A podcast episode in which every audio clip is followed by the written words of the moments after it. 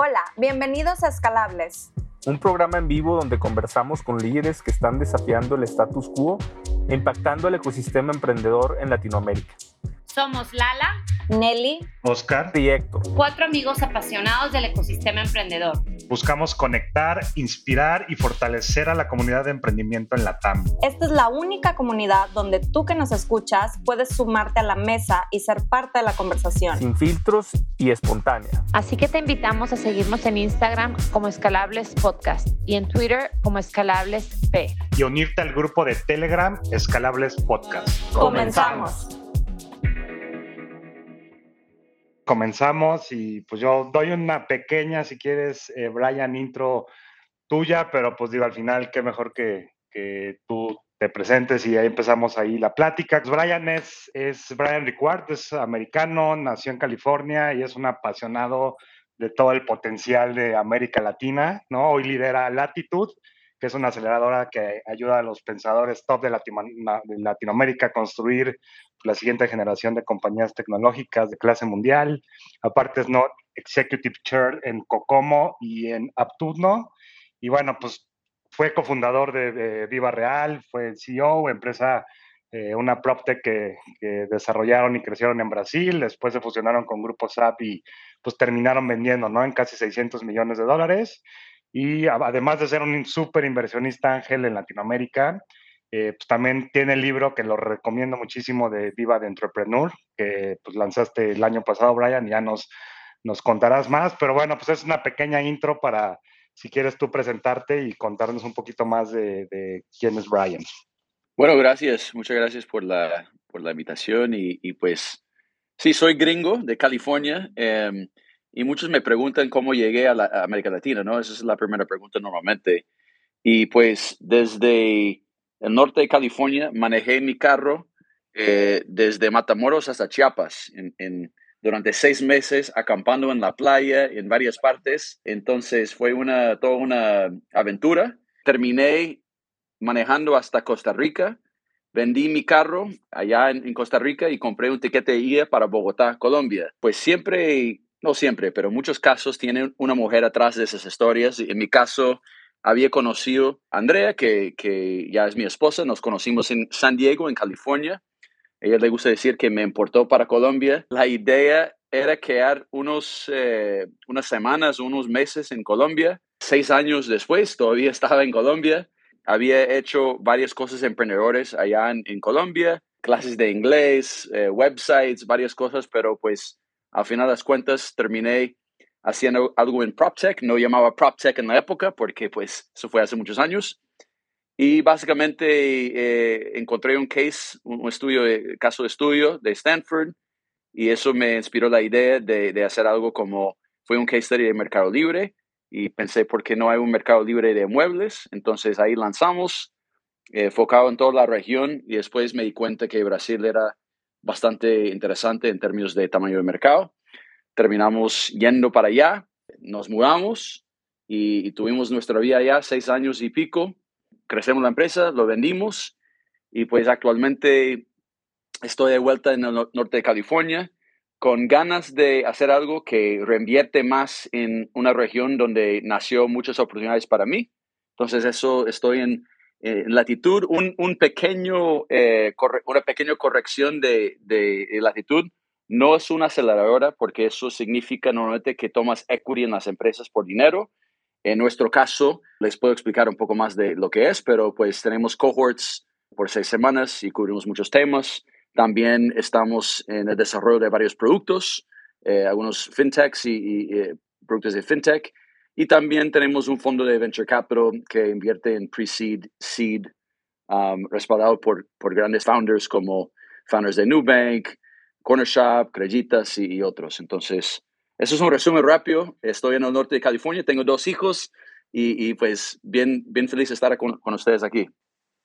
Gracias, Brian. Oye, a ver, nos resumiste tu vida en un minuto y me encanta pero quiero hacer como pausa y quiero que, ah, vamos ahorita a dejar, obviamente quiero que al ratito nos expliques qué es latitud y obvio quiero que nos platiques de ese road trip y cómo llegaste, bueno, ya nos dijiste que el amor te, te trajo a Latinoamérica. Eh, pero quiero, quiero retomar tu infancia primero. A ver, tú naciste en el Bay Area, ¿no? Cerca de San Francisco. Quisiera que me platicaras un poquito de esa época de niño. ¿Cómo te recuerdas y cuáles fueron esos momentos? O sea, ¿cómo fue tu infancia, la influencia que tuvieron tus padres en ti? Platícame un poquito acerca de eso. Bueno, yo, crecí en una familia pues bastante emprendedora. Em, mi papá e, era emprendedor que tenía una empresa, una pequeña empresa de que, que básicamente eh, era de, de pavimentaba, no calles, pero pues estacionamientos y otras cosas. Fue un negocio bueno, eh, eh, local en la, ciudad donde, donde crecí, que es una ciudad pequeña, en norte de California. Y mi mamá, pues tenía, yo, yo, veo como estoy una fusión de, de, dos lados diferentes. Mi mamá tenía, ella trabajaba mucho con niños era eh, psicóloga por muchos años y después empezó a enfocarse más en, en ayudar eh, niños que, que, han tenido dificultades en su vida. Em, entonces, como me siento ese como conexión con eh, algo medio em, de bien para la sociedad, que mi mamá como se esforzó mucho durante muchos años en, en, ese lado social y, mi papá que es emprendedor. Entonces, siempre como hay a, a un lado de esos dos cuando, entonces eso creo que tiene que ver un poco de, la decisión que, que, tengo actualmente en mi, mi, enfoque. Buenísimo. ¿Y cómo impactó esa parte de tu mamá de, del tema de ayudar? ¿Crees que tenga que ver con lo que haces tú hoy en día con latitud o nada que ver? No, yo creo que mi mamá siempre como eh, inspiró algo en mí que era generar un impacto positivo y, y sea empezando, sea local, en, en, en su, tu, tu, tu ciudad, tu, tu pueblito, tu, y pues no, no importa como, pero siempre pensando en los demás, me llevaba a, e, eso en la, época de los ochentas, donde yo, yo crecí, e, ella le, le, llevaba como comida a la gente que sufría de, de SIDA, que era una muy, muy, muy pesada en la época, y me acuerdo que ella me llevaba, me llevaba conmigo para entregar comida para esas personas, entonces yo creo que siempre eh, esos ejemplos de, de, dar de vuelta algo positivo para la sociedad y tratar de eh, elevar los demás y, y, ser algo eh, positivo en la sociedad es algo que siempre me tenía como ya en mi conciencia. Obviamente lo que estoy haciendo actualmente no es como un ONG, pero tiene un, lado como me, me, parece algo, que genere impacto importante en la sociedad y creo que el emprendedorismo es, es un gran, eh, una gran palanca para mover y mejorar las sociedades y, prestar oportunidades para, para, para, la gente, ¿no? Completamente de acuerdo. La verdad es que, digo, yo, la gente que me conoce saben que soy una fiel creyente de, de la empresa como medio para, para salir adelante, ¿no? Sí, me considero una capitalista, honestamente. Bueno, Brian, a ver, y luego, bueno, seguías en Northern California, eh, con el ejemplo de tu papá y de tu mamá. Eh, por ahí sabemos también que fuiste un dropout, que estabas estudiando y decidiste salirte. Platícanos un poquito de qué estudiabas, por qué te saliste, qué pasó en ese momento. Bueno, cuando llegué a la, la, la universidad en San Diego, creo que me declaré como, porque en Estados Unidos es un poco diferente que Latinoamérica en términos de los estudios normalmente haces como dos años de como estudios generales mientras decides lo que quieres eh, hacer, ¿no? Esos dos años como había mirado como varias cosas diferentes y pues siempre me, inclinaba hacia, hacia, los negocios, pero sinceramente no muy, fue muy buen, fui muy buen estudiante. Em, entonces como movía mucho en, eh, quería hacer negocios, después eh, terminé pensando en, estudiar ciencias políticas y después me di cuenta que eso no es para mí. Y al final de las cuentas, realmente eh, después del segundo año, donde tienes que empezar a declarar como lo que vas a hacer, salí de la universidad, decidí trabajar. Y fue muy duro, de verdad, como el apoyo financiero que, que tenía en la época, a los, a los 19 años, pues fue cortado. Mis papás dijeron, bueno, si quieres trabajar, pues hágale. Entonces, Ahí entonces fui a trabajar, trabajé en una empresa de internet, era muy duro eh, el trabajo, se llamaba Z57, era, era, una empresa de marketing digital para eh, el, sector inmobiliario. Entonces, eh, yo tenía el, lujoso trabajo de telemercadista llamando al costa oeste, eh, disculpa, costa este, entonces temprano, como madrugándome, mientras mis amigos estaban en fiesta en la universidad y yo como despertándome temprano y, y llegando a la oficina y llamando para tratar de vender websites y mercadeo y otras cosas a los 19 años, ¿no? Entonces, fue muy, muy duro. Después de seis meses, tuve un, un, nivel de éxito como siendo la, la empresa más joven, eh, la persona más joven en la empresa, pero sin duda, después de seis meses me di cuenta que eso, eso, eso no vale la pena para, para mí en ese momento porque es, no es tan divertido. Entonces, terminé yendo, volviendo a, a estudiar, pero yendo para Buenos Aires. Ya como había tenido un mes en Costa Rica eh, cuando tenía como 16 años, donde viví con una familia eh, costarricense y pues me, fue muy bien con el español, como me di cuenta que empecé a aprender a los 16 años, entonces no como niño que se desarrolló el, idioma como más temprano, pero me di cuenta que tenía cierta facilidad de, comunicarme. Y eso, eh, entonces decidí volver y empecé a tomar clases de español. Y eso como empecé a tomar clases de literatura, de, de, varias cosas, de, gramática, y, entonces decidí como seguir estudiando porque no, era, no me gustaba mucho estudiar, pero sí me gustaba comunicar. Entonces ahí terminé declarando que iba a estudiar español. También eh, lancé y, y, agregué portugués al, a la mezcla de, de, mis estudios porque me di cuenta también que tenía capacidad de entender el portugués. Entonces, todo el mundo me decía, bueno, tú vas a ser un profesor de español, entonces, como eso, eso va a ser tu carrera, ¿no? Entonces, eso, pero siempre tenía otra idea y sabía que tenía cierto interés para, para los negocios. Hice muchas cosas como microempresas que, que, que, manejaba como niño y adolescente, entonces eso fue siempre el camino para mí. Oye, Brian, y, digo un poquito, como dos, tres preguntas que, van juntas. Una, ¿ese, ¿eso en qué año fue? Y la otra, por lo que nos has platicado, pues tienes esa vena emprendedora, ¿no? Eh, digamos, de familia y lo que hacías y esa inquietud y, y echado para adelante, ¿no? Pero hay, hay, algo que, por ejemplo, en el libro comentas tú de esta como inseguridad que, que en algún momento te da ese background académico, ¿no? Como como quise, yo soy bueno para los negocios, pero de repente me entra como ese tema académico, te digo que en el, libro cuentas, ¿cómo, cómo lo ves o en, en retrospectiva, por qué será eso? Y hoy cómo suples un poco ese tema de, de, esa, de ese sentimiento que te llega en ese momento de decir, oye, pues yo me salí, etcétera, ¿no? Esa inseguridad como académica. Sí.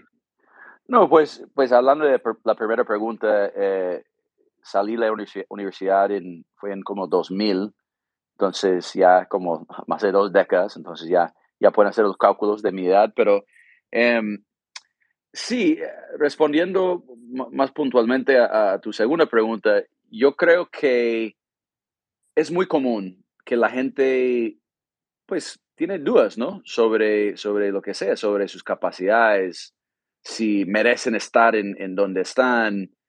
Y eso es algo que, como cualquier persona, solamente lo manifesté.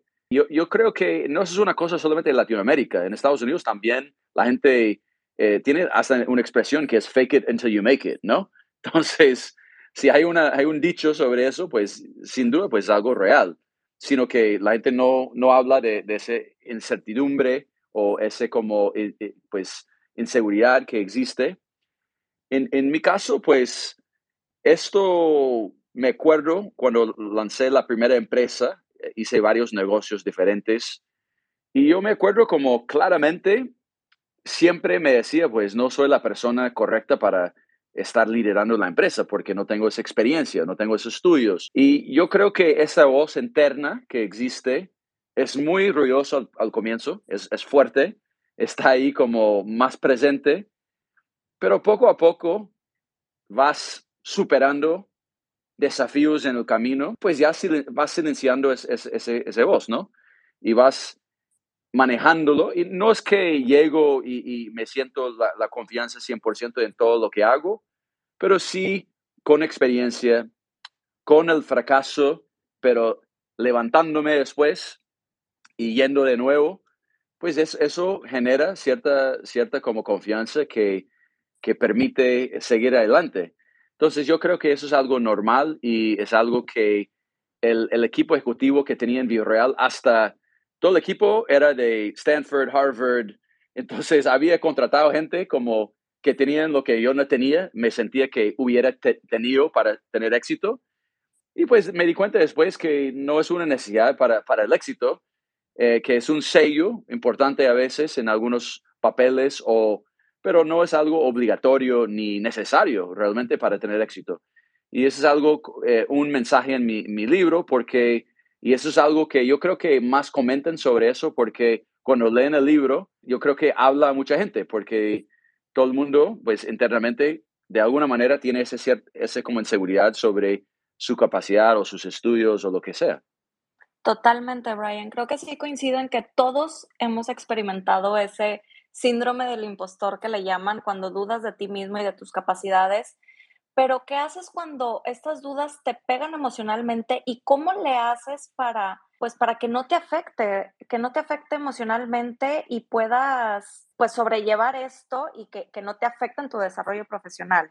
Mm, es, es, una pregunta difícil. Yo, yo creo que decir como que no te afecta, pues, es una emoción. Entonces, eso es algo, si es algo real que, que te sientes, pues es algo que, que existe yo creo que cómo lidiar con eso, lidiar con eso o, enfrentar eso, yo creo que la manera de, enfrentarlo es, tienes que empezar a, no preocuparse por lo que, lo que dicen los, los demás, ¿no? Lo que piensan los demás.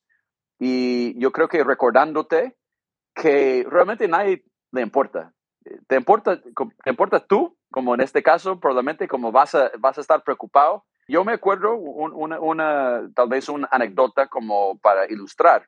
Yo me acuerdo, estuve en un evento en Nueva York, en un evento, una conferencia grande de, del sector inmobiliario en Estados Unidos. Yo, yo me acuerdo que en esta conferencia había como 100 personas en una, sala grande, como en el hotel, y yo me paré a, decir algo en frente de 100 personas y en el medio de, de mis palabras me congelé, pero, pero absurdo al, momento en que tenía que salir y ir al baño y poner agua en mi, cara.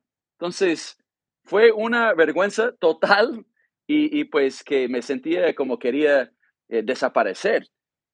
Pero lo que pasa es que el, el, año entrante, el año después, yo creo que fue uno o dos años después, estuve en la misma. Yo me acuerdo algo que me, me sintió, me, hizo sentir incómodo. No solamente fue el, el, eh, que no, no, podía hablar en frente de todo el mundo, es que la persona que estaba eh, liderando la, charla dijo algún chiste sobre que, porque él estaba tratando de cortar ese, ese eh, momento incómodo, y, y, pues a, mí, yo pagué el precio de ese comentario, y, y, pues esa persona, me acuerdo que volviendo dos años o un año después, ya yo estaba no en la audiencia, audiencia como participando, yo estaba en el palco con esa misma persona, esa persona no tenía ni idea que hizo ese chiste, ni se acordaba que había hecho esto. Es que la gente obsesiona con que, que la gente piensa que la gente no importa, la gente está en el suyo. Entonces yo creo que al momento que empieza a reconocer eso, ya como, eh, es como cuando viajamos como niño, mi mamá decía, tú puedes bailar, eh, nadie, nunca vas a ver esa gente, si no importa si bailas bien, no vas a ver esa gente. Pues ya cambia con, con el, social media, pero pues eso, eso, eso es una anécdota para ilustrar esa época. Pero entonces yo creo que superando esa mentalidad y sabiendo que nadie importa mucho y, que olviden las cosas rápidas y tú eres la persona que recuerda, te ayuda a superar y estar en momentos como y empezar a, saltarse. Y eso creo que es, es fundamental y útil mientras como e, enfrentas esas cosas, ¿no? Claro, claro, claro, Brian. Oye, Brian, y, alineado a esto que comentas, alguna vez por ahí en una, en una entrevista platicabas que el camino del emprendedor es solitario, ¿no? Y, que es importante tener este, como crear o preparar este sistema de apoyo para, para estos tiempos. Cuéntanos un poco sobre esto y eh, alguna, como comentabas ahorita, alguna anécdota ¿Y qué sistema de apoyo creaste, hiciste? Cuéntanos un poco más de esto. Bueno, sí, es, es muy solitario. Eh, yo creo que una razón que la gente le gusta, pues la, actitud y, y, también la gente le gusta hablar con otros emprendedores y emprendedoras es porque hay una gran empatía, ¿no? Eso sí eh, e, es algo real mientras pues eh, estamos en ese, mundo loco de, de emprender. Pero e, en mi caso, pues soy gringo, estaba en otro país, no tenía como ese base sólido de amigos ni familia. Entonces yo creo que para mí fue aún más como solitario, pero no importa como eh, si eres extranjero en otro país, el, el, camino es, es solitario. Entonces, algo que yo hice, que fui afortunado, pues me encontré con otros emprendedores de hecho, formamos ese grupo de emprendedores. Eh, fuimos, yo creo que fuimos cinco a seis emprendedores en Brasil, en São Paulo, de, de otros emprendedores conocidos. Y nos reunimos cada mes y pues escuchamos los, los desafíos, escuchamos como los retos, pedimos feedback a uno al otro. Entonces, fui muy afortunado e, en esa gente. Ese grupo era David Vélez de Nubank, era Thomas Serogi de Doctor Consulta, una gran health tech en Brasil y otra empresa de, seguro. Entonces, era muy chévere estar ahí en ese ambiente porque cada uno entendía la locura que, que estábamos haciendo. Eh, eh, cada día era como una, una montaña rusa. A veces digo en mi libro que tu mejor día y tu, tu peor día a veces es el mismo día. Entonces, estando alrededor de gente que entiende eso, y también que tal vez está un paso adelante o atrás, eh, permite una, una, un momento para compartir y, apoyar, ¿no? Totalmente, Brian. Oye, y, regresando a, este, este, estos primeros inicios, ¿no? En Latinoamérica, donde eh, me encantaría escuchar los retos que tú con este mindset más americano y todo tienes, ¿no? Al cofundar pues tu primera empresa, pero no hablo de Viva Real, sino de esta empresa de inglés, ¿no? Donde tú empiezas como con este viaje que te vas hacia Colombia y demás. Eh, es muy interesante, es una, ¿qué retos tienes tú o ves al inicio de arrancar? Pero la otra que a mí más me llama la atención es estos retos de, de tener una empresa, por así llamarlo, tradicional, ¿no? Que era una empresa al final que daba clases de inglés. Y, y, de repente pasar a fundar Viva Real, ¿no? Con esta visión tecnológica y demás, pero interesante porque no, no sé cómo te nutrías tú de, de poner esa visión, de ver algo tecnológico, ¿cómo haces esa transición, no? Es una buena pregunta. Yo creo que eh, eh, el ejemplo es que probablemente has visto algo como en, como en social media que muestra como la línea de, de, al éxito, ¿no? Es como una línea por todos lados, como que, que en círculos y y como perdido hasta llegar a, un punto de, Yo creo que fue más o menos así, ¿no? Eh, en la época, eh, yo soy uno de los emprendedores como realmente por necesidad, porque quería extender mi viaje en Colombia. Entonces, ¿cómo voy a hacerlo? Pues tenía 6 mil dólares cuando llegué, eh, mi arriendo era X, la, la, comida era Y, y, pues iba a terminar con el dinero y quería extender el, el viaje. Entonces, hice lo que, lo que podía, ¿no? En este caso, yo fui a una feria de libro, compré un libro sobre negocios, como inglés de negocios, y empecé a pensar en, cómo iba a, hacer unas clases. hablando de anécdotas, yo creo que una anécdota como que, que me gusta compartir, porque yo creo que ejemplifica eh, la, la, persistencia necesaria para, para, eh, para llegar allá, eh, yo me acuerdo que tenía esas clases y no tenía clientes, obviamente, porque pues tenía que ir a buscar clientes. Y yo me puse, porque Bogotá, no sé si hay algunos bogotanos aquí que, que pueden verificar, pero Bogotá es muy formal, como la gente se como viste de, corbata y es como bastante eh, cordial y formal. Y yo me acuerdo que tenía ese, ese traje como con corbata que había comprado usado, que no, no me cabía como perfecto, era corto en las mangas, y, pero me, me puse y caminaba por la, la, séptima, que es una calle principal, y entraba en un edificio, entré en un edificio y, y pues pasé la seguridad como de alguna manera eh, y, y, pues llegué al, al, segundo piso, tercer piso, básicamente ofreciendo mis clases de, de inglés. Y primer piso, eh, segundo piso, eh, no, no gracias, tercer piso, no, muchas gracias. Pues llegué al piso 16 y finalmente como encontré una mujer de recursos humanos en la sala de espera. Y pues por coincidencia dijo, no, estamos buscando un profesor. Eh, dije, perfecto, estoy aquí. Y, dijo, qué coincidencia. Y ahí tomó mis datos, volví, hice una presentación sobre las clases y todo. Y después me pensé, ¿cómo, cómo voy a enseñar e, e, esas clases? Porque tampoco tengo experiencia en... Entonces contraté un profesor también para, para ayudarme. Pero eso fue los comienzos. Y yo creo que hablando de, de esa transición al digital, yo creo que es una, es una, digamos, una evolución natural de empezar a, analizar lo que estás haciendo, ¿no? Dije, bueno, por lo menos puedo ganar 1.500 dólares al mes con, esto. Ya, tenía fijo, estaba pagando mi, mi arriendo, eh, estaba como viviendo una vida razonable en, en, en, Bogotá, pero pues tenía más ambiciones, ¿no?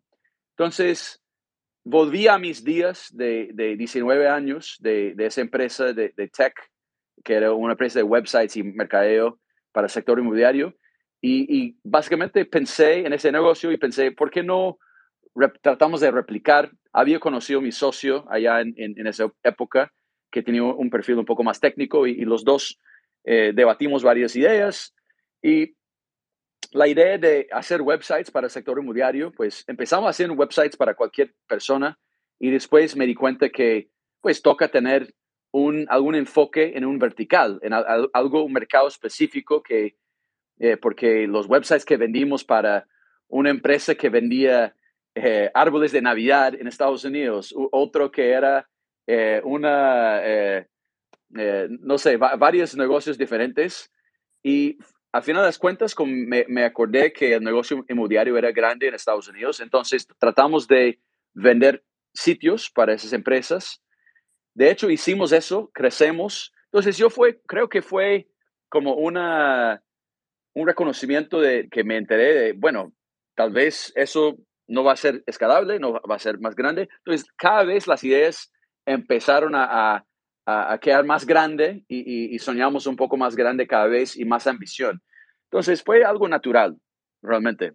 Oye, y lo, platicas, bueno, en este entonces llegaste a Colombia por el amor, ¿ya te habías casado o no? Sí, en esa época nos, nos casamos un año después, entonces, sí, eh, fue como el enamoro, fue, pues en esta época nos conocimos en San Diego, y tuvimos la larga estancia por, por un tiempo, como unos nueve meses o un año. Nos visitamos cada como eh, tres, cuatro meses, como tres, cuatro veces. Y después terminamos casándonos después de como nueve meses estando en Colombia. Entonces, poco después de que había llegado, nos casamos y y pues ah, empezamos nuestra vida juntos allá. todavía estamos casados también. Entonces termina feliz la historia. Quería ubicarme como el contexto de vida que estabas pasando, porque después de aquí viene Viva Real. Entonces quiero que me platiques un poquito cómo te encaminas de eh, formar, fundar una compañía, de, crear sitios de websites, a, a, fundar Viva Real, a mudarte a Brasil, ya como para acelerar un poquito la historia y cómo se, cómo compagina esto con tu vida personal. Sí, esa transición de, de websites eh, hasta Brasil, empezamos a hacer websites como personalizados y nos dimos cuenta que eso era muy complicado reconstruir cada vez como un website y, y empezamos a, a, pensar cómo podemos optimizar eso más. Entonces generamos algunas planillas que, que se podían replicar más, más rápido y, lo vendemos esas planillas para, eh, de hecho, empezamos a vender en Estados Unidos latinos que eran agentes inmobiliarios y vendimos bastante. De hecho, llegamos a tener como 40 mil dólares al mes de, de, ingresos, entonces era un negocio como no era muy grande, pero tampoco como eh, no era nada. Ah, eh, pues funcionaba y ahí me di cuenta que esos websites que teníamos no generaba como mucho valor en el sentido de que lo que buscaban eran clientes, ¿no? Entonces empezamos a pensar cómo podemos generar más clientes y qué tal si colocamos todos los inmuebles que están en los, sitios diferentes que generamos y creamos un tipo de clasificados o un marketplace con los, con inmuebles para que la gente que esté buscando tenga acceso a más variedad y inventario más amplio. Entonces, eso fue como también el modelo siempre ha sido importante es escuchar como los clientes, ¿no? En el, en el caso de los clientes, como les gustaba mucho el sitio y los, les gustaba mucho el servicio y, y, y los, como el equipo que teníamos y todo, pero pues no estaban vendiendo inmuebles, no estaban vendiendo apartamentos. Entonces, re como ubicamos y, y miramos a, a cuál, cuál, es el modelo que, que va a ser como para el futuro. Y ahí lanzamos ese sitio en Estados Unidos eh, para latinos.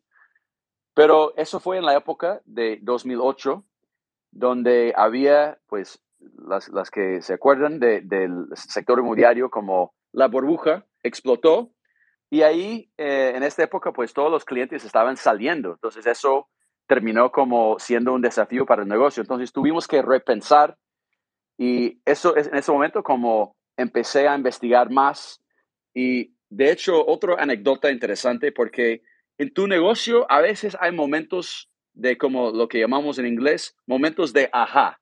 Ajá es como, ah, como la luz eh, alumbra. En este caso, yo fui a Google, me acuerdo como con tanta claridad, estaba sentado en mi mesa de trabajo en, en mi apartamento en Bogotá y empecé a, a buscar en Internet eh, casa, casas eh, en venta en, en la Ciudad de México, casas en venta en Guadalajara, casas en venta en Bogotá. Y los resultados eran como pésimos, realmente como no, no, no eran muy sitios muy buenos. Y en la época Google, eh, de hecho era Overture, que era de Yahoo, tenía una herramienta que decía cuánta era el volumen de búsquedas para, para esos términos. Y yo pensaba como era como quebrado como la, cosa, porque había como millones de, de búsquedas en, esos términos. Entonces, en ese momento, como nos dimos cuenta, no, no es que había un gran como análisis de mercado y, pues mucha investigación y nada eso. Fue un momento de, ajá, hay websites que son pésimos, hay un montón de gente buscando esa información, entonces, ¿por qué no buscamos hacer algo? Entonces, lanzamos varios sitios en Colombia, México, Brasil, y, pues eso fue como la idea de, de, ser el mercado libre de muebles. Pero poco después nos dimos cuenta que primero Brasil estaba eh, volando más rápido porque había más gente buscando. Y, y entonces eso fue como momento de, de, decidir cuál va a ser el enfoque de la empresa. En tu negocio a veces tienes que tomar decisiones. Teníamos Colombia yendo bien, eh, México más o menos porque no teníamos a alguien enfocado en México. Pero Colombia estaba yendo bien, como creciendo un poco, ya ganando un poco de dinero con, con el nuevo modelo de, de, marketplace o de clasificados. Pero cuando comparamos el tamaño del mercado de Brasil, pues tuvimos que, yo, yo me acuerdo que en esta época escribí un, un análisis sobre el enfoque, cuál va a ser y por qué Brasil y no toda la región. Y fue claro para mí que, que era enfocarse en Brasil porque el mercado era más atractivo, grande, teníamos una persona local ya en, en, en, en, Sao Paulo. Entonces decidimos salir de todos los otros sitios. De hecho, fue muy difícil para mí porque yo fui primera vez que soy CEO. Eh, tuve que, teníamos 20 personas en la época en, el equipo y yo tuve que despedir casi más de, la mitad del equipo. Ofrecí como algunas personas ir a Brasil con nosotros y cerramos el negocio. Y eso me, me, me dolía mucho pero después me di cuenta que Carlos, que trabaja conmigo, él terminó, terminó en Facebook. Sayuri, que, que, salió, terminó en Mercado Libre. Entonces todo el mundo terminó con mejores trabajos que tenían en mi empresa porque era una experiencia de startup que, que ya creció mucho de la, la, experiencia y eran más eh, llamativos en términos de, de, de otros negocios parecidos. Entonces, bueno, llegamos a Brasil aterrizamos. Yo tenía un, un, en esta época ya tenía un amigo que llegó a ser mi socio, que invitamos eh, con el otro socio de Alemania. Entonces, un brasilero, un alemán y un gringo. Y yo fui primero a, a, Brasil y el alemán quedó en Colombia, donde tenía el equipo de desarrollo más, más que todo. Y ahí como llegamos a Brasil, como tratando de hacer la cosa sin conocer mucha gente y, y, y fue muy duro, obviamente, por, por un buen rato, pero pues logramos a, ganar tracción y, hay mucho que pasó entre ahí, pero pues eso es como eh, la transición. Oye, Brian, y en, toda esta historia, ¿cómo armas tú esa red de soporte eh, que pareciera que pues viene de, seguramente de, empujar, ¿no? Incluso en algún momento cuentas del founder de una empresa australiana igual, que hace algo parecido, ¿no? Que creo que termina siendo inversionista. O sea, ¿cómo construyes tú esa red que entiendo, según yo, que viene pues de cero, ¿no?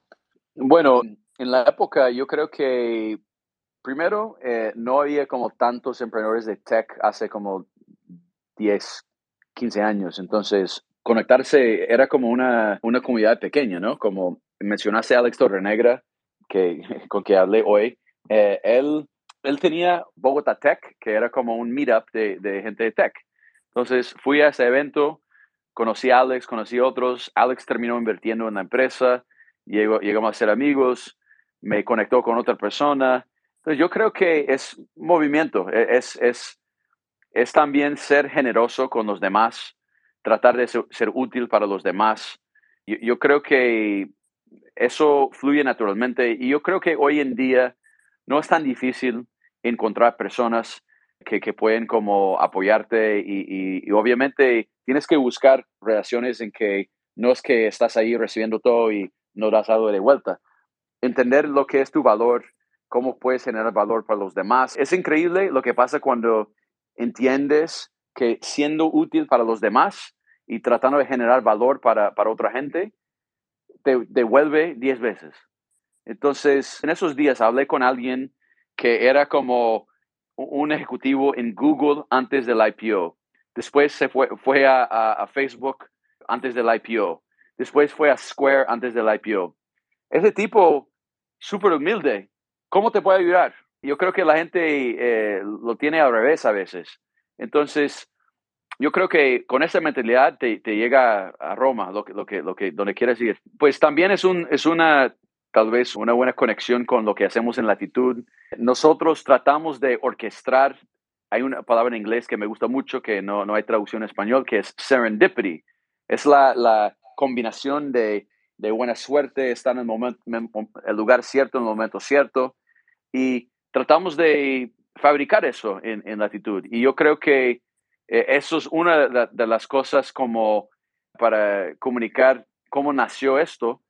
El año pasado estaba, de hecho fue en 2020, 2020 estaba esperando la, la, la, la organización anticompetitivo aprobar nuestro negocio que, que estamos vendiendo y habían seis meses de, espera y yo como volví loco, como porque no tiene control de la situación, entonces empecé a hablar con emprendedores y volviendo al tema, dije al universo, a mis conexiones, a algunas startups donde invertí y dije, mándame emprendedores y yo me, paso 20 eh, minutos charlando con ellos, practicando, entendiendo sus negocios, dando feedback, esperando nada de, de vuelta.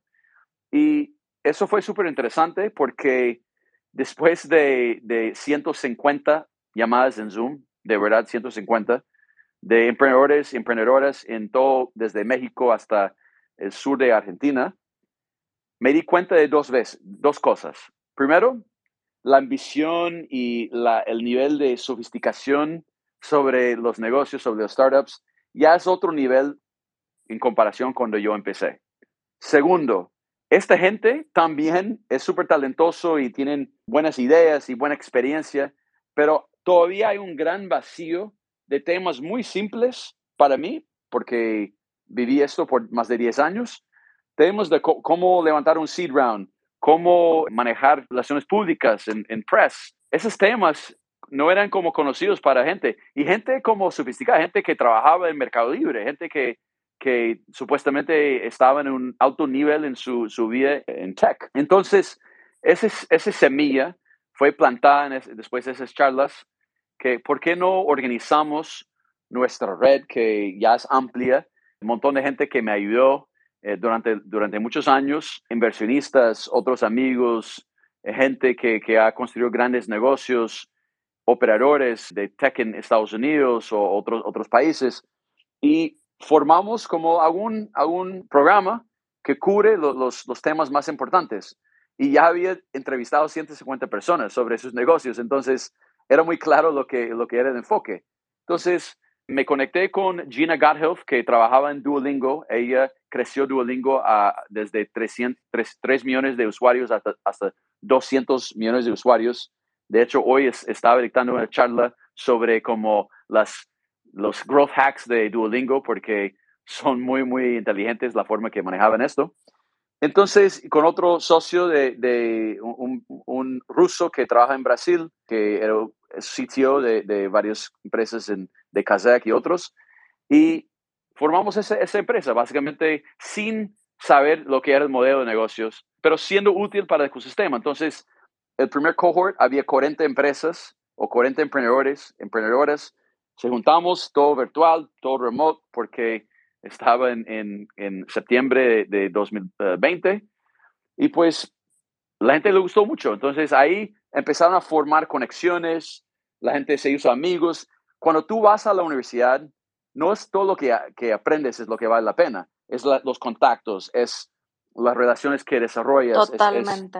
entonces eso es importante, eh, eh, pues una parte importante de lo que hacemos. Muy bien, Brian. Oye, mira, le quiero dar la palabra a Oswaldo y después de Oswaldo me gustaría ya irnos a todo este tema de la actitud, ya que nos sigas platicando de esto, Brian. Justo quería preguntarle a Brian, ¿cómo, cómo fue que hizo esa red de apoyo, sobre todo la que estaba platicando en Brasil? Parecía interesante saber cómo, cómo fue que, que conociste a, a cada uno de ellos y que además se pusieron de acuerdo para hacer estas reuniones mensualmente. Realmente eso empezó a formarse más cuando habíamos levantado dinero, ¿no? Porque teníamos, ya, como era un grupo más destacado, eh, pues había conocido David Ellis porque él trabajaba en, en, eh, en, Sequoia y él me contactó analizando mi negocio cuando estaba al lado de, de, la mesa inversionista. Entonces llegamos a ser amigos ahí porque él terminó con haciendo Nubank y yo, yo había conocido él antes de eso. Entonces, los demás, como había otro, otro persona, Daniel Pizzi, yo creo que era más porque compartíamos inversionistas, eh, más que todo. Eh, estoy recordando, yo creo que todos, la mayoría eran en el portafolio de Kazek y tal vez Monashis. Entonces, como uno como levantó dinero, empieza a hablar de sus inversionistas, como intercambiar ideas de, de lo que cómo es la reunión de, de, la junta, como que, que eh, porque ahí como todo el mundo está aprendiendo, ¿no? Como está en el, camino de, de, hacer las cosas sin, nadie había hecho eso antes, de, los, los, cinco, los, los seis en el, en el, grupo. No me acuerdo quién tuvo la idea de empezar a hacer, formalizar eso, pero cambiamos oficina cada como, sí, tres semanas cada mes.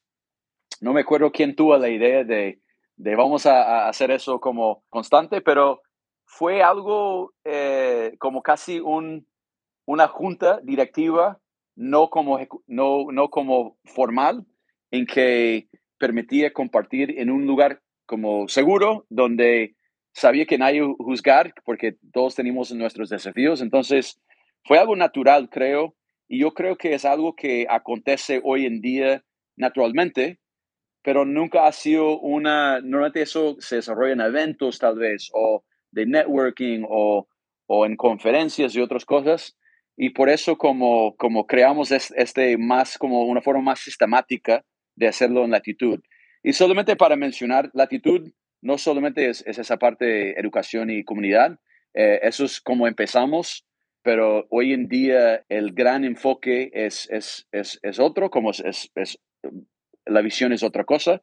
Eh, seguir haciendo eso, pero eh, hay una visión atrás que, que, que, es un poco más amplia. Y Brian, sí, definitivamente lo que dices, eh, esa crear esa comunidad y esa red, de contactos, sin duda, es de lo más enriquecedor que puede tener un emprendedor.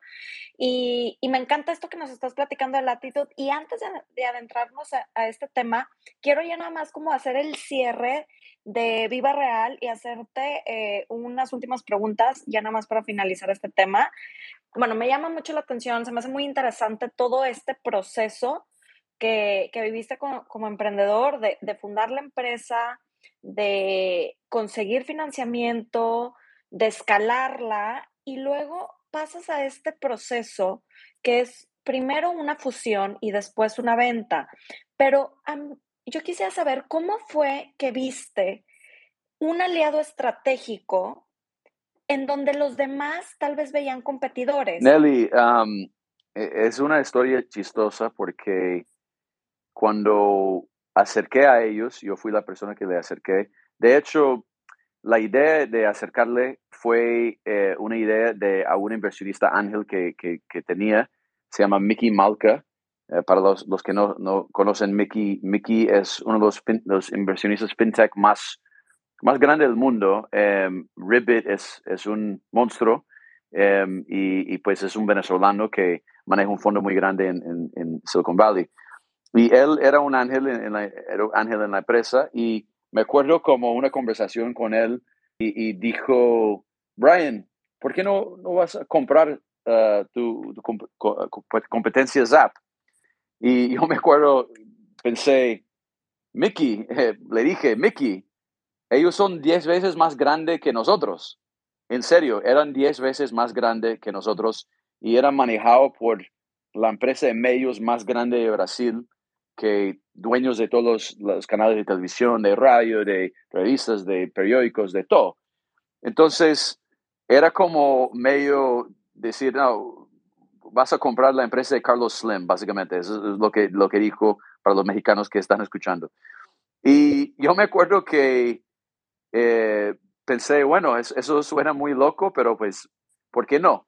Les contacté y, pues propuse la idea de, de, que vendiera la empresa para nosotros y, y no, no me respondieron, no, ni, ni una palabra, ni, ni, ni reconocieron la, la idea. Eh, probablemente risas atrás de, de, de, la situación. Entonces, eh, eso fue, yo creo que en 2012, en, algún momento, éramos muy pequeños todavía.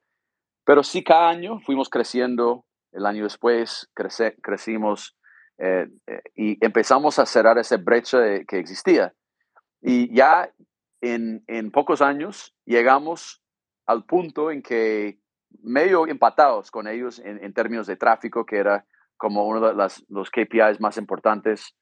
Y, y les acerqué otra vez eh, y, y, esta vez como de hecho, ellos me acercaron, creo que fue más una, conferencia, fue más espontánea que, empezamos a hablar. La lógica atrás de eso, como para responder tu, tu, segunda pregunta, es que en mercados, eh, muchas veces, como tú vas compitiendo fuertemente, si miramos lo que ha pasado con Uber, Lyft, eh, DoorDash, todas esas empresas, Rappi, iFood en Brasil, que están eh, luchando mucho, eso, eh, quien gana en esto son los consumidores, porque tiene que bajar precios, tiene que, hacer todo. En nuestro caso, pues los dos no éramos rentables, compitiendo de una forma fuertemente, estaban haciendo propaganda en televisión. Yo me acuerdo que había una novela que tenía como audiencia como si fuera el Super Bowl cada, cada eh, miércoles y, y ellos como teniendo como su propaganda dentro de la telenovela. Entonces, muy, muy tenaz la, la competencia.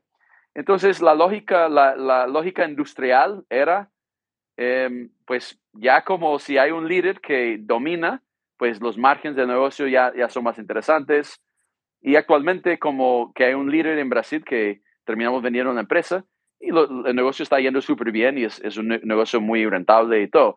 Entonces, entendía que si no estás en la mesa en esas negociaciones, algún momento se va a consolidar el mercado. Y si no estás en la mesa, estás en el menú. Te van a, te van a, a, comer para el almuerzo.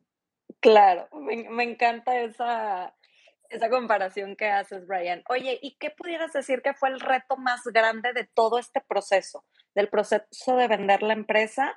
¿Y cuál fue el mayor aprendizaje que te llevas de toda esta experiencia?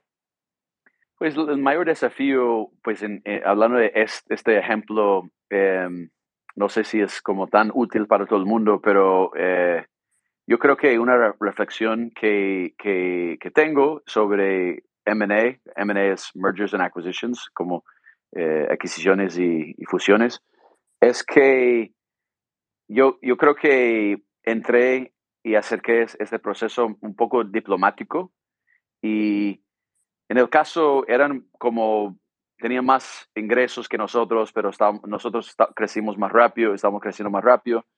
Pero me acuerdo que como acerqué eso como de una forma de, bueno, vamos a juntar las empresas, vamos a mantener a alguien del equipo de, ellos en esa función.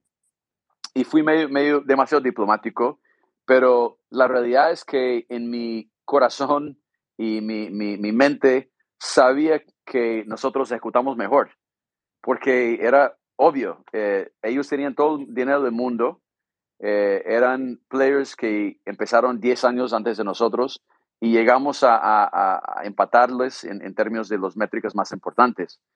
Entonces, con menos dinero. Entonces, eh, yo creo que hubiera sido un poco más lanzado en, la negociación con ese, en ese sentido, pero un grupo de medios tampoco no está acostumbrado a ese tipo de negocio, a ese tipo de como eh, fusión con un startup y la DNA de la empresa, ADN de la empresa era mucho mejor. Y yo creo que eh, siendo como más diplomático, nos frenó mucho en el proceso. Ya, ya que fue muy, muy lento la fusión de equipos y, y yo que, creo que entró más político, eh, más política y eso como fue un detrimento en, en eh, llegar al, al, éxito y, creo que nos demoramos mucho tiempo para hacer lo que, lo que hubiéramos hecho siendo más, eh, sí, más como directivo en, en, ese sentido. Oye, y, y, ahora un poco ya pasándonos a este tema de latitud, que me encanta que hace, hace rato nos dices, oye, no, es una aceleradora, no tomamos equity, incluso mismo nos comentas de que ustedes han ido descubriendo un poco, ¿no? Por dónde va latitud y, y, me encanta creo que en algún lado, no sé si leí, te escuché que decías era como un YC, un Stanford, ¿no? Este, ¿qué, qué, cómo, ves Latitude hoy? Y entiendo que al no tomar equity, ¿qué, ¿qué, has visto hoy? ¿Hacia dónde quieren llevar Latitude? Hablando como modelo de negocio, el valor que se le da al emprendedor y al ecosistema, lo creo, creo que se, se ve, no es más claro, pero ustedes como fundadores de Latitude, incluso con Gina es súper interesante porque es creo que entiendo, esto es la otra cofundadora que, que se da muy natural esta relación de lanzar algo como eh, con, con, Viva Real, con tu cofundador alemán, como se, conocen rápido y hacen match y lanzan algo, ¿no? Eh, pero ¿cómo, ves todo este tema de, hoy a un año con latitud? Mira, me gusta un, un, un, una frase de un amigo Sahil Lavingia, que eh, básicamente dice, es la comunidad que te, hace llegar al problema, que termina eh, eh, acercándote a, un producto, porque ya tienes la necesidad, y que termina siendo un negocio. Entonces, la idea siempre fue como, vamos a hacer algo positivo para el ecosistema, vamos a crear esa comunidad porque se necesita. Hay un montón de gente que, que tiene que compartir sus experiencias y aprender de los errores de todos los demás.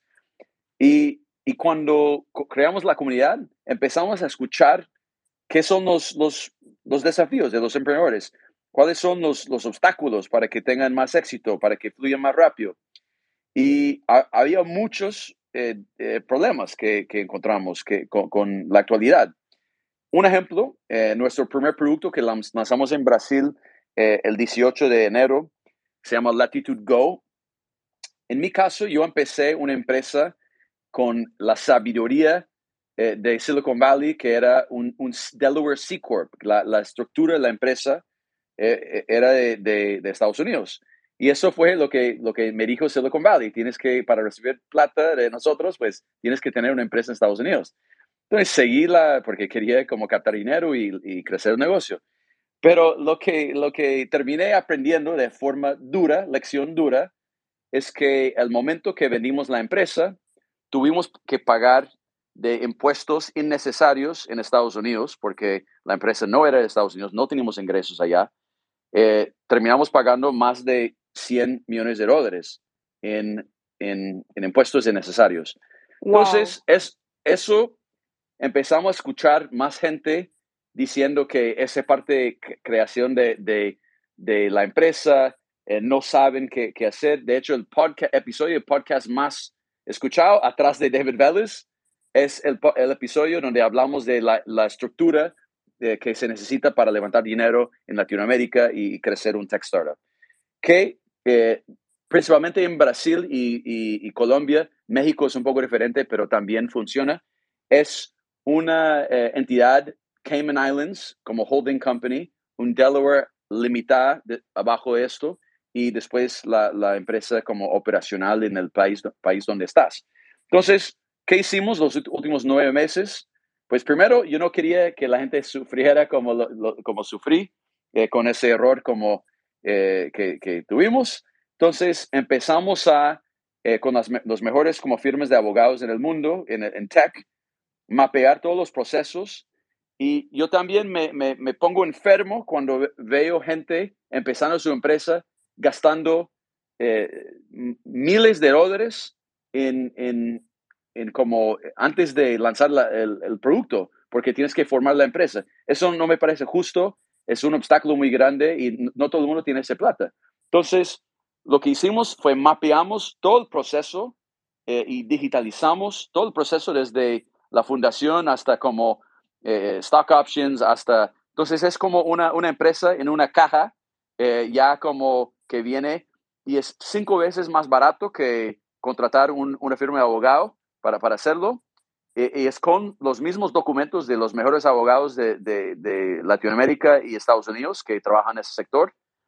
Entonces, automatizamos todo ese proceso eh, y, para que la gente pueda formar su empresa más rápida.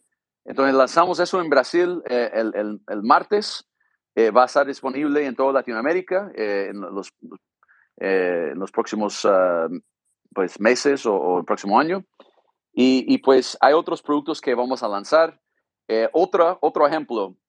Recientemente yo mandé dinero para Brasil tengo Silicon Valley Bank. No todo el mundo tiene acceso a Silicon Valley Bank, pero como tenía relación con ellos antes, me abrieron la, cuenta, que es complicado abrirlo en Estados Unidos o en Cayman o lo que sea.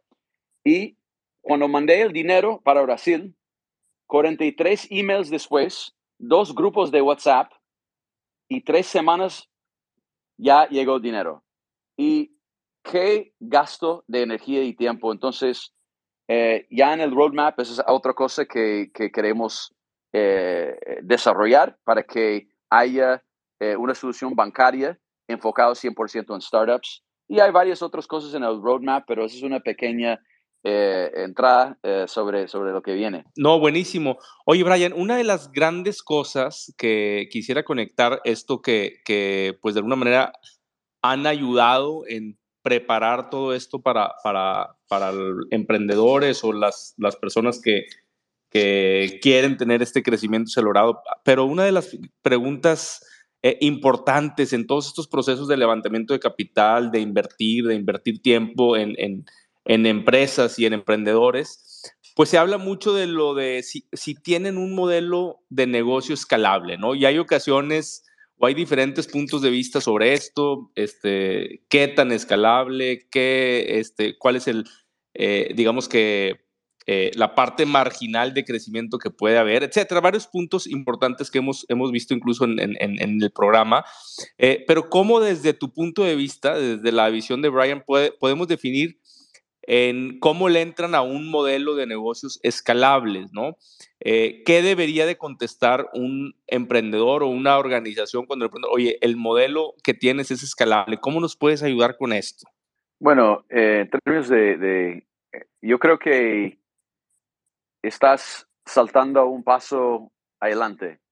El primero es, eh, es, entender si, hay una gran demanda de, de, de algo, ¿no? Y en, en, a veces, obviamente, puedes avaliar y, y, y ver como si el mercado, mercado es muy grande, eso deja que algo sea escalable, porque si es un mercado grande, pues ya, ya tiene campo para, para crecer, ¿no? A mí me gusta pensar en una analogía de, de la pesca. Si tú vas a pescar, eh, hay como tres cosas importantes. Uno, que eh, donde estás pescando, hay muchos peces, eh, eh es algo como donde, o estás pescando un lago que, que, que, no tiene peces, pues va a ser difícil, ¿no? Eso es el tamaño mercado y eso permite que, que sea algo escalable, porque es un gran mercado. Es, es hay muchos eh, carros en México, Kavak, ok, es, es, es muy grande, es, es, una posibilidad de, de enorme para, y, un gran dolor que existe. La otra cosa sería quién está pescando, ese es el equipo. Eh, entonces, obviamente, eh, un equipo bueno que tiene cierta experiencia va a ser atractivo en términos de, inversión. Y quién está pescando al lado, que es un poco menos, importante, pero algo, entonces, ¿cuál es el escenario competitivo?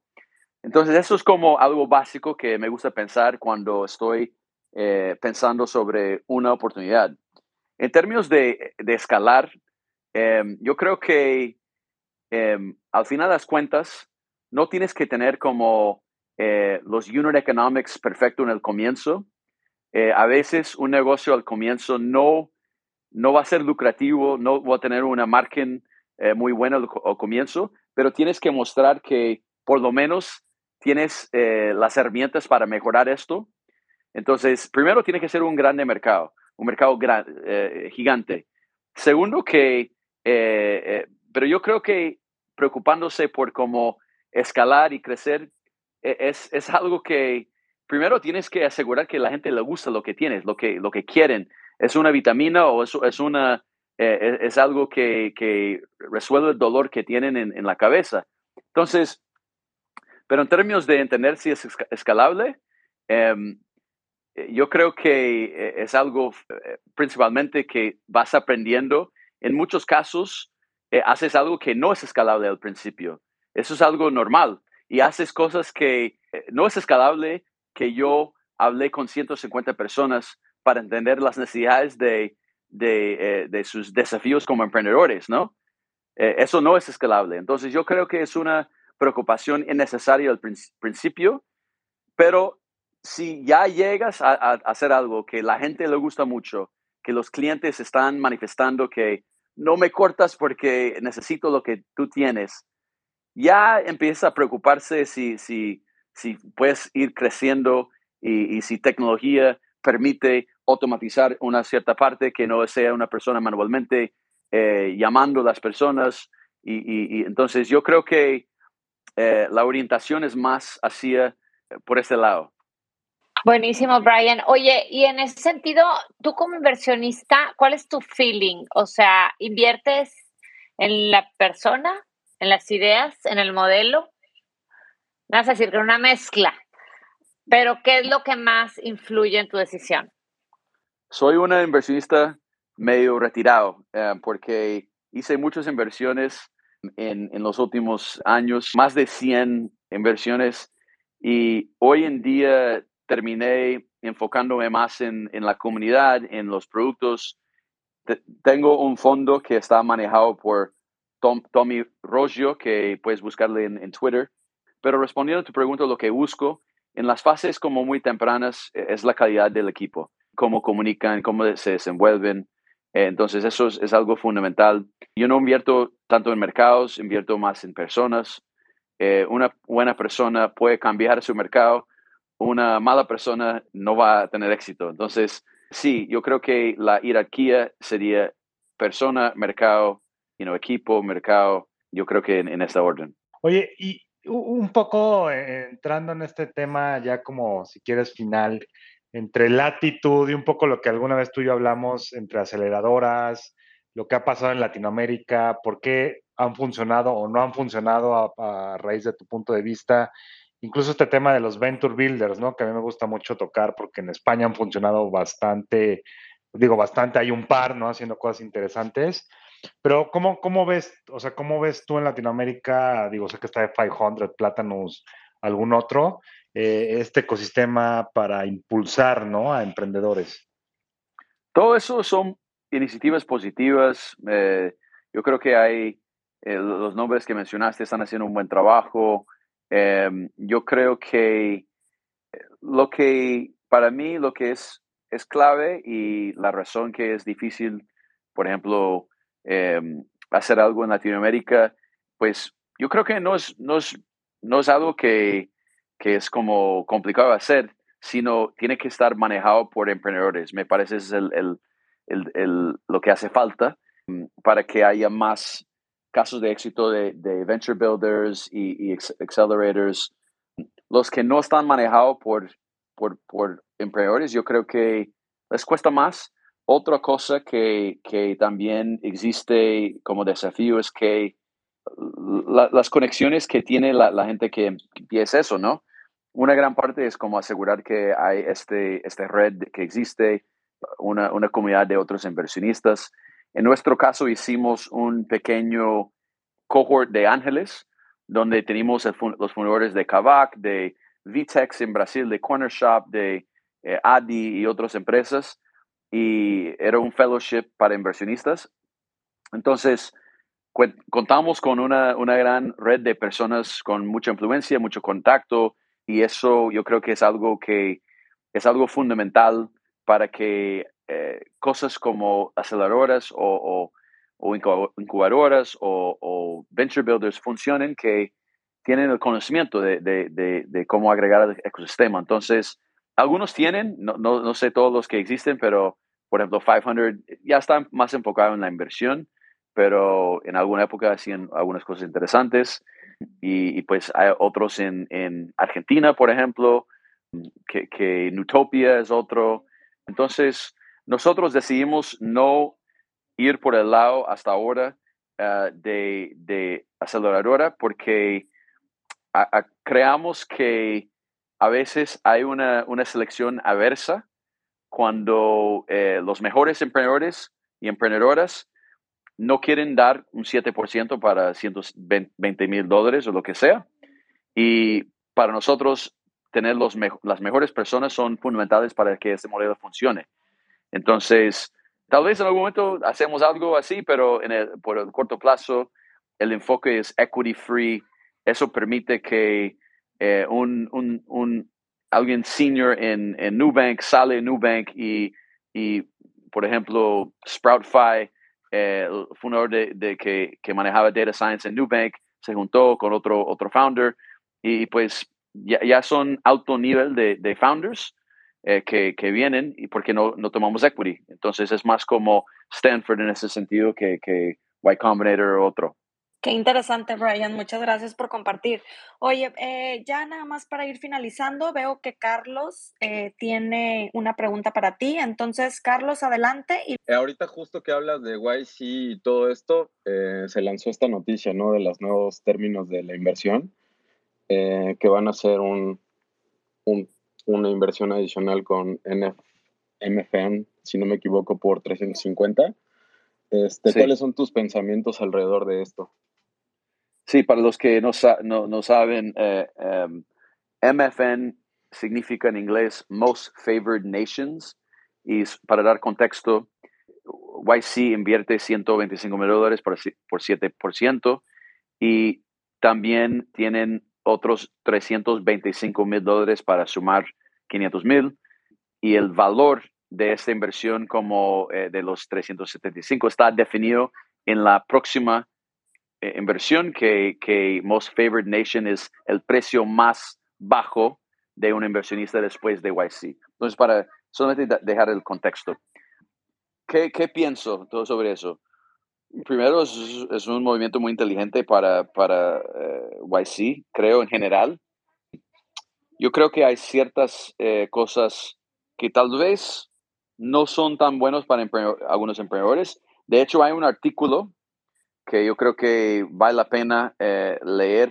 No sé si voy a colocarlo en, en, Twitter en ese momento para que la gente lo, lo, lo puede leer y también me pueden seguir si, si quieren. Y, yo creo que define, yo creo que resume súper bien todos los aspectos. Entonces, mejor que yo voy a hacer en, en, en 30 segundos. En general, yo creo que es inteligente, movimiento inteligente. Eh, yo creo que va a ser más eh, malo para ciertos emprendedores que no alcanzan a levantar dinero a precios altos después, que probablemente va a ser difícil para ellos. Eh, pero lee ese artículo porque Nathan de Magma Partners hizo un buen trabajo. Gracias, Brian. Oye, pues ya para finalizar y agradecerte el tiempo, eh, un consejo que le puedas dar a aquellos emprendedores que están por iniciar este viaje. Bueno, yo creo que eh, para cerrar con, con broche de oro, yo creo que Primero, e, es importante encontrar su, su, su comunidad de personas que te pueden apoyar. Es, un, es una, como mencionó, creo que mencionó Héctor, que es un camino muy solitario, es un camino que está lleno de desafíos. Teniendo su comunidad de, de gente que te pueden apoyar es algo fundamental. Segunda cosa sería que eh, la persistencia eh, es, es, es, clave, ¿no? Si cuando cuento mi historia, yo creo que algunas personas pudieron escuchar y entender lo, lo, lo, difícil que era, ¿no? Y momentos cuando hablé de esta anécdota de subir al piso 16 en el edificio en Bogotá para vender mis clases de, de inglés, pues si hubiera parado en el, el, el, piso 15, pues quién sabe el, el, lo que hubiera pasado después de eso. Eso me dio dinero para seguir adelante y después otra etapa. Entonces, yo creo que la persistencia es súper importante. Y, y, por último, yo creo que yo creo que es una buen, buen, buena cosa para, para, terminar. Tienes que mantener la prioridad de, de su vida eh, personal, de salud mental, cuidarse, ¿no? Porque eso es un camino largo, es un maratón no es, no es un sprint que, que corre 50 metros y ya, ya terminas. Entonces, para tener como su cuerpo, su mente intacto, para que, que puedes seguir adelante, es algo fundamental. Un abrazo, Brian. Gracias por compartir este tiempo con nosotros. Muchas gracias, okay. Brian. Gracias, gracias Brian. Nos vemos. Bye. Chao, un abrazo. Bye. Gracias, Gracias por escucharnos. Recuerda que estas pláticas se graban en vivo a través de Twitter Spaces, donde tú puedes participar y ser parte de la conversación. No pierdas la oportunidad de platicar con nosotros. Síguenos en Instagram y en Telegram como Escalables Podcast. Y entérate de quiénes serán nuestros próximos invitados.